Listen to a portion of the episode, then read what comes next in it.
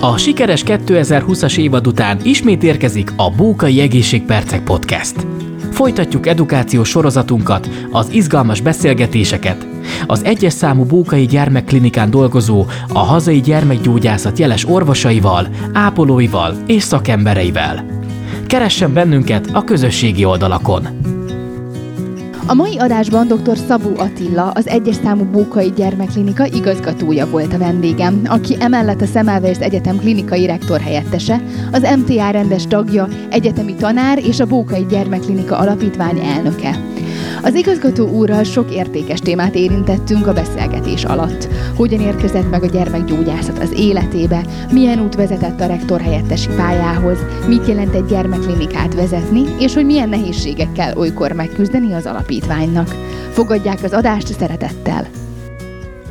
Sok szeretettel köszöntöm a Bókai Gyermekklinika Podcast hallgatóit, és dr. Szabó Attila, MTA doktora, a Semmelweis Egyetem klinika rektor helyettese, az egyes számú Bókai Gyermekklinika igazgatója, egyetemi tanárra ül előttem. Köszöntöm, igazgató úr! Sok szeretettel köszöntöm a hallgatókat! Igazgató úr, el is kezdeném így a beszélgetést. Kérem, mesélj egy kicsikét a jelenről. Miben kiemelkedő ma a klinika? Hogy mi hívjuk a Bókai Gyermekklinika, egy picit azért hagy menjek vissza a történelembe. Több mint 180 évével meghatározója volt történelem során ebben a 180 évben mind a hazai, mind a nemzetközi gyermekgyógyászatnak. Tudom, hogy volt egy beszélgetés Tulasai professzor úrral, aki részletesen elmesélte a gyermekklinika történetét. Gyakorlatilag ez a 180 év, ez nagyon sok mindenre adott lehetőséget építkezni, gyökereket adott, és én bízom benne, hogy a jelenben pedig ezekkel a gyökereket megtartva, de, de sok területen szárnyalni is tudunk. Kiváló kollégákkal vagyok körbevéve itt a, a gyermekklinikán, és több olyan terület van a gyermekgyógyászatban, amely van itthon, de azt tudom mondani, hogy nemzetközi szinten is a kiemelkedő ellátók közé tartozunk. De ha egy kicsit más oldalról fogom meg a dolgot, akkor pedig, ahogy szoktam fogalmazni, a, talán ez a bókai szellem, ami az itt dolgozókat jellemzi, és ami én bízom benne, hogy kiemeli sok más intézmény közül a gyermekklinikát. Biztos lesz még alkalom, hogy a szakterületeket felsoroljuk, tehát én itt most ezért nem tenném meg, de én ezt úgy élem meg, most már több mint 25 éve itt a gyermekklinikán, hogy ez egy nagy család, és a nagy család minden tagja hozzáteszi a legjobb tudását ahhoz, hogy ami nekünk legfontosabb, az két dolog. Az egyik természetesen a beteg gyermekeknek a meggyógyítása, beleértve a családokat, akik hozzánk fordulnak, és a legféltettebb kincsüket bízzák ránk. A másik, amiről nem szabad elfeledkezni, hogy jelent kérdezte, de nekünk gondoskodni kell arról is, hogy a jövőben kiklépnek majd a nyomainkba is, hogy ez a bókai szellem ez fennmaradjon, tehát az az oktatás, amit végzünk, és itt nyilván először mindenki az orvosta hallgatóknak az oktatására gondol, és ez így is van, de emellett több területen, hát a szakdolgozók, nővérek, gyermekápolók, de akár a dietetikusok, gyógytornászok képzésében is részt veszünk, és hát ez a másik nagy feladat. Igazgató úr, a kollégáktól is feltettem ezt a kérdést, hogy mit jelent ma gyermekgyógyásznak lenni? Milyen kihívásokkal kell szembenézni? egy szóval kell válaszolni, akkor mindent. Mindent. Ha, ha az ember végig gondolja a kérdést, akkor, ahogy mondtam, ugye a legféltettebb kincsünk, ahogy szoktuk mondani a gyermek, és ez hatványozottan igaz a, a úgynevezett nyugati társadalmakra, hiszen sajnálatos módon azt látjuk, hogy nem csak Magyarországra igaz a, a csökkenő vagy megtorpant születési szám, így aztán tényleg egyre féltettebb kincsévé válik a e, gyermek. E, ez egy nagy kihívás. A másik nagy kihívás, hogy egyre több betegséget tudunk diagnosztizálni, és gyógyítani, olyanokat, amelyekről akár még az én pályakezdésem során, ha tudtunk is, de esélyünk nem volt arra, hogy terápiát adjunk a gyerekek számára, vagy nem tudtuk őket diagnosztizálni sem. Tehát megjelentek olyan új, megjelentek olyan új betegségek, amelyekről tankönyvekből ismertük, de, de messze nem volt egyszerű diagnosztizálni, és nem volt lehetőségünk kezelni őket. Hm. Tehát ez, ez egy nagy kihívás a, a jelen számára, és hát nagy kihívás az is, és az nem csak nekünk kihívás, hanem itt egy komoly kapcsolat van a többi disziplinával, szakterülettel, a felnőtt ellátókkal, uh-huh. hogy hála Istennek egyre több olyan gyereket is eljuttatunk akár jó életminőségben, krónikus betegségekkel a felnőtt korig, akikkel korábban erre nem volt esélyük.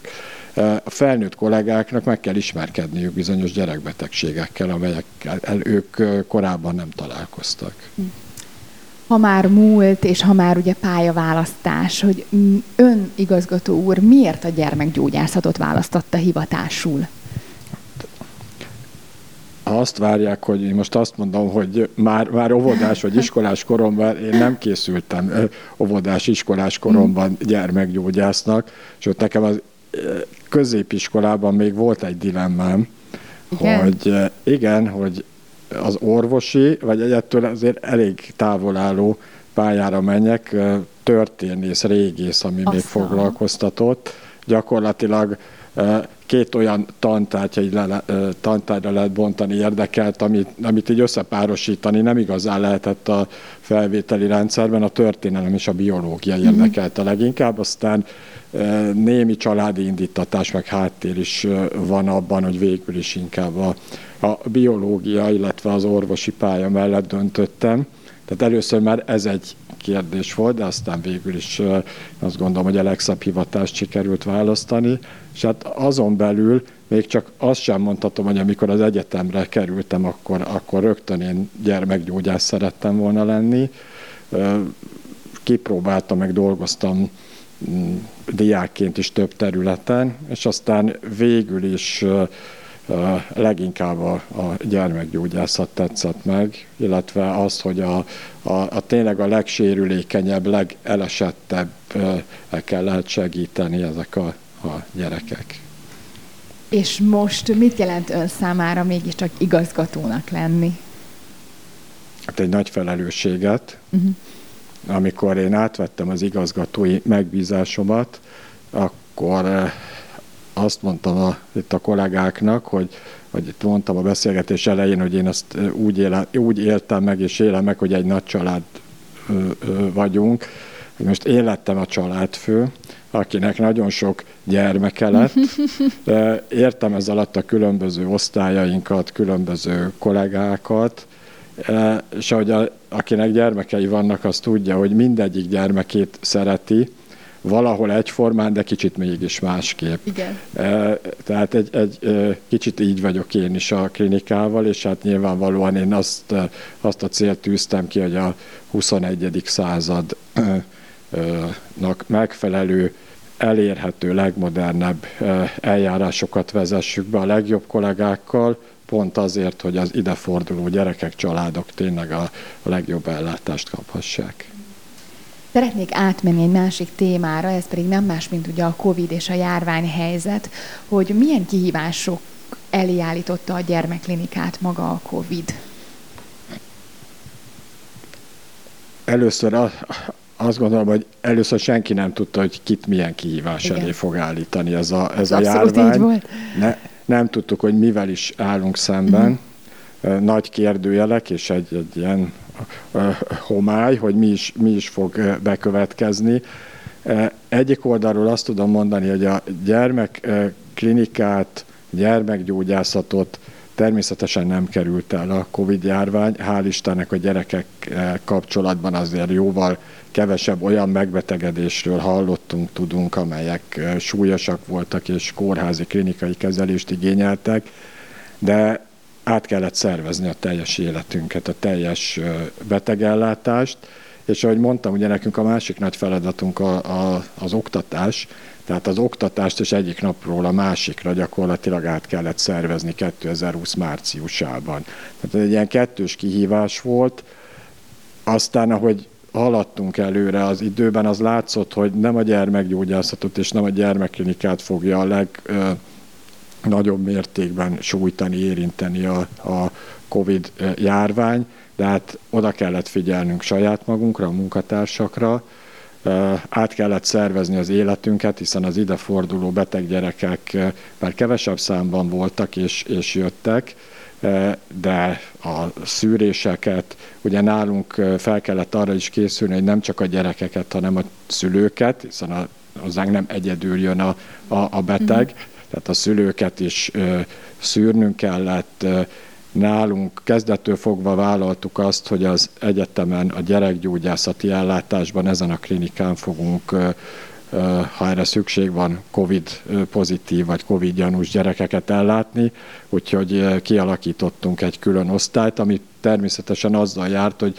valakinek, valamely osztálynak a helyén kellett ezt létrehozni, és ennek kapcsán gyakorlatilag ilyen dominó valahol mindenkit érintett a klinikán ez az átszervezés. Aztán részt kellett venni a, a ennek az osztálynak a működtetésében sok kollégának meg kellett tanulni új dolgokat.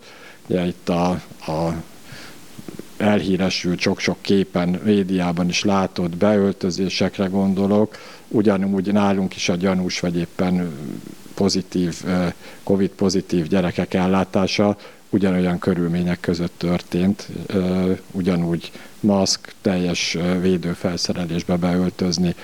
Aztán, amikor jött a, a második és harmadik hullám, akkor a, főleg a fiatal kollégák a gyerekklinikáról is, mivel itt kevesebb volt jóval a beteg, nagy részt vállaltak, vagy nagyon sokan, szinte mindenki részt vállalt a felnőttek ellátásában is. Tehát az itt dolgozó fiatalok különböző egyetemi COVID ellátó klinikákon vállaltak feladatot, a sürgős, felnőtt sürgősségi osztálytól az intenzíven át a tüdőgyógyászati, pulmonológiai klinikáig, de sorolhatnám, hogy, hogy hol mindenütt, és tették ezt nem csak, hogy zokszó nélkül, hanem azt gondolom, hogy nagy alázattal. Nagyon büszke vagyok rá, mert nagyon sok nagyon pozitív visszajelzés jött a gyerekgyógyászok által végzett munkáról, a, a, a felnőtt ellátó kollégáktól, a többi klinika vezetőjétől. Úgyhogy ez ilyen szempontból nálunk is ebben próbáló volt, bár hozzáteszem, hogy nem itt helyben voltak a, a, a legnagyobb feladatok. És azért még egy dolog, hogy amikor 2020. december 26-án elindultak az oltások, akkor a gyerekklinika a Bókai Gyerekklinika vállalta rögtön az első pillanattól kezdve, hiszen a, ha valaki tud védőoltást beadni, azok a gyerekgyógyászok. És mi itt azt mondtuk, hogy a védőoltások beadása tekintetében nekünk feladatunk van, úgyhogy azóta mai napig működtetünk oltópontot, az egyetemi négy, most már csak három, de sokáig négy nagy oltópont közül, talán a legkisebb, de, de nálunk is működik egy oltópont, és nagyon sokáig ugye felnőtteket oltottunk, ott voltunk az első nap, amikor a várandós édesanyák uh-huh. oltására sor került, és gyakorlatilag a, amióta a gyerekkorosztály, fiatalok, ugye először a 16-18, most a 12-15 évesek is olthatók, azóta ezeknek a gyerekeknek a nagy részét itt a, a klinikán oltjuk be, egyetemi szinten most már 340 ezer körüli a beoltottak száma, és ebből körülbelül lassan egy 10 ezer fiatal is van, tehát 18 év alatt, és ezeknek a nagyobb részét a 18 év alattiaknak itt a, itt a klinikán oltottuk. Hát gratulálok, igazgató úr, azért ez nem semmi, meg hát így ö, meg is tudom erősíteni, amit mondott, mert az összes kolléga így vélekedett, és egy hatalmas közösség, és a család, és maga a Covid helyzet is bármennyire nehéz volt, csak még jobban megerősítette a kollégák közötti kapcsolatot. A sok nehézség mellett egy komoly közösségformáló Igen. ereje volt ennek a, az elmúlt másfél évnek, itt a klinikán is, és egyetemi szinten is. A Szemmelweis Egyetem egyébként a legnagyobb Covid ellátóként működött, 1200 uh-huh. ágyon volt olyan, hogy közel 900 beteget láttunk Aztán. el az egyetemen, és csak hogy ezt el tudják így a hallgatók is helyezni, ez, ez európai szinten is az egyik legnagyobb Covid ellátó intézetet jelenti. Így a Covid után átérnék az alapítvány munkájára, és hogyha jól tudom, akkor ugye az alapítvány tíz éves. Egy kicsit mesélne nekem igazgató úr, hogy miként alakult, és milyen célból alapították meg magát az alapítványt?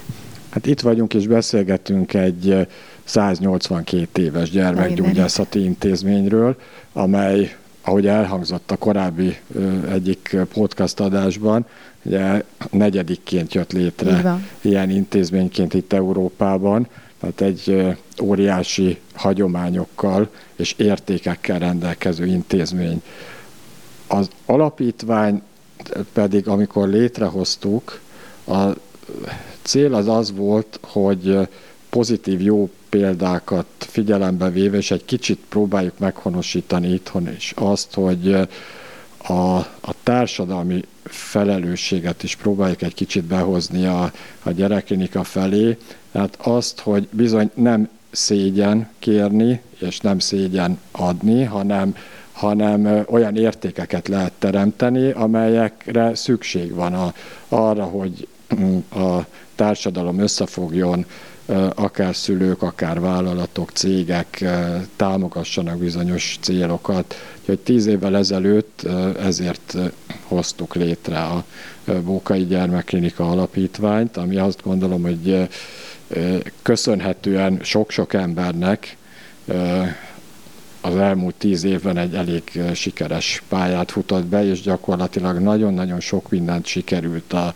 a beteg gyerekek érdekében, illetve az oktatás fejlesztése érdekében az alapítvány támogatásával megvalósítani. Igen, ez, ezt is szerettem volna megkérdezni, hogy igazgató úr hogyan értékeli az elmúlt tíz, éve, tíz évet így az alapítvány szempontjából, hogy hogyan tudta segíteni a klinikai életét? Abszolút, abszolút pozitívan. Uh-huh. Ahogy mondtam, én, én azt gondolom, az első nagy uh, eredmény az az, hogy sikerült uh, elindítani Igen. ezt a folyamatot, és sikerült talán azt a szemléletet is a, a, hozzánk közel állók, vagy akár a szélesebb társadalmi rétegek felé eljuttatni, hogy az ilyen típusú segítség az nem azért szükséges, mert különben nem működik egy intézmény, mert működünk, ugyanúgy ellátjuk a gyerekeket, de ahhoz, hogy, hogy bizonyos fejlesztéseket még, még tovább tudjunk lépni, ez közös összefogással egyszerűbben és gyorsabban végrehajtható, és hát nem fogom tudni felsorolni itt az elmúlt tíz évnek az eredményeit, de ha csak néhányat kiemelek ebből, akkor a, belegondolunk, hogy most a bejön egy beteg gyermek a klinikára, akkor egy teljesen nem csak fölújított, egy vadonatújan kialakított, fölépített gyermeksürgősségi osztályra érkezik, amelynek a hátterét nagy részt az alapítványi támogatások adták. Ez volt talán az első ilyen nagyobb, vagy nagy, igazán nagy alapítványi támogatással létrejött beruházás itt a klinikán évek során nagyon sok eszközt tudtunk beszerezni, de programokat is tudtunk, azt gondolom humán erőforrás megtartó programokat is tudtunk indítani a klinikán, és hogy a most arra gondolok, akkor pedig alapítványi támogatásból éppen egy új osztályt és műtőfelújítást végzünk, szintén egy nemzetközi szinten is kiemelkedő hogy mi hívjuk arcrekonstrukciós osztályt építünk, hozunk létre. Az osztály egyébként elkészült, és a műtő is egy hónapon belül kész lesz, és így a legmodernebb körülmények között tudjuk fogadni ezeket a gyerekeket. A következő tíz évben mi a cél, mi a vízió? Mit gondol igazgató úr, hogy merre tart az alapítvány munkája? Az alapítvány munkája az arra kell tartson, amerre a, a, a klinika. Nyilván az kéz a kézben haladunk így előre. Gyerekgyógyászatban számos kihívás van. Nagyon sok minden változott. Itt egy, korábban egy röviden említettük azt, hogy új diagnosztikai, új terápiás lehetőségek, kicsit eltolódott a betegellátás, és a, afelé, hogy az igazán ö, súlyos beteg gyerekek kerülnek most már leginkább kórházba, és szükséges az ő ellátásuk, amiket, ö, amely betegségeket, gyerekeket korábban napokig, akár hetekig kezeltünk ö, kórházban, klinikán, sok esetben már járóbetegként meg tudjuk gyógyítani, tehát van egy eltolódás. Mindenképpen a, a cél az az, hogy az ilyen típusú, tehát a, a, a valóban súlyos, minél gyorsabban diagnózist igénylő betegeknek a diagnosztikáját tudjuk fejleszteni, illetve az, hogy ezeknek a gyerekeknek aztán a, a terápiáját, a kezelését is biztosítani tudjuk. Ehhez egyébként azon túl, hogy a betegellátásról beszélünk, beszéltünk az oktatásról, ami egyébként nem csak a elsődlegesen persze a jövő generáció miatt fontos, de aki, aki itt van, itt él, itt dolgozik a, a klinikán, az tudja, hogy az, hogy ide naponta jönnek fiatalok, akiket oktatnunk kell, akiket oktatunk, ez egy olyan folyamatos szellemi frissességben tartja az embert, illetve a csapatot, ami egyébként megalapozza a, a, a, azt is, hogy miért, miért is tartozik vezető gyerekellátók közé a, a Bókai Gyermekklinika, és amiről nem szóltam, de akkor engedjék meg, hogy még egy röviden említést tegyek, hogy van egy harmadik, hogy mi szoktuk mondani, egy harmadik lába, yeah. hiszen a szék is úgy stabil, hogyha legalább három lába van, ez pedig a kutatás. És én nagyon büszke vagyok azokra a kollégákra is, akik kutatóként vesznek részt az életünkben, hiszen a gyerekklinikának van egy komoly nemzetközileg is elismert kutatólaboratóriuma, több kutatócsoporttal, és hát jelen pillanatban is az úgynevezett PHD hallgatóink száma, ugye, akikből a jövőben a oktató-kutató nemzedék kerül ki, az 30 főt számlál. Mindenét. Hú. Igazgató úr, nagyon-nagyon szépen köszönöm, hogy elfogadta a meghívásomat, és további sok sikert kívánok a munkájához, és az alapítvány életéhez, és nagyon a klinikához. Köszönöm, és nagyon köszönöm, hogy ez a podcast sorozat létrejött. Nagyon boldog vagyok, hogy ebben dolgozhatok. Köszönöm szépen még egyszer. További köszönöm sok sikert.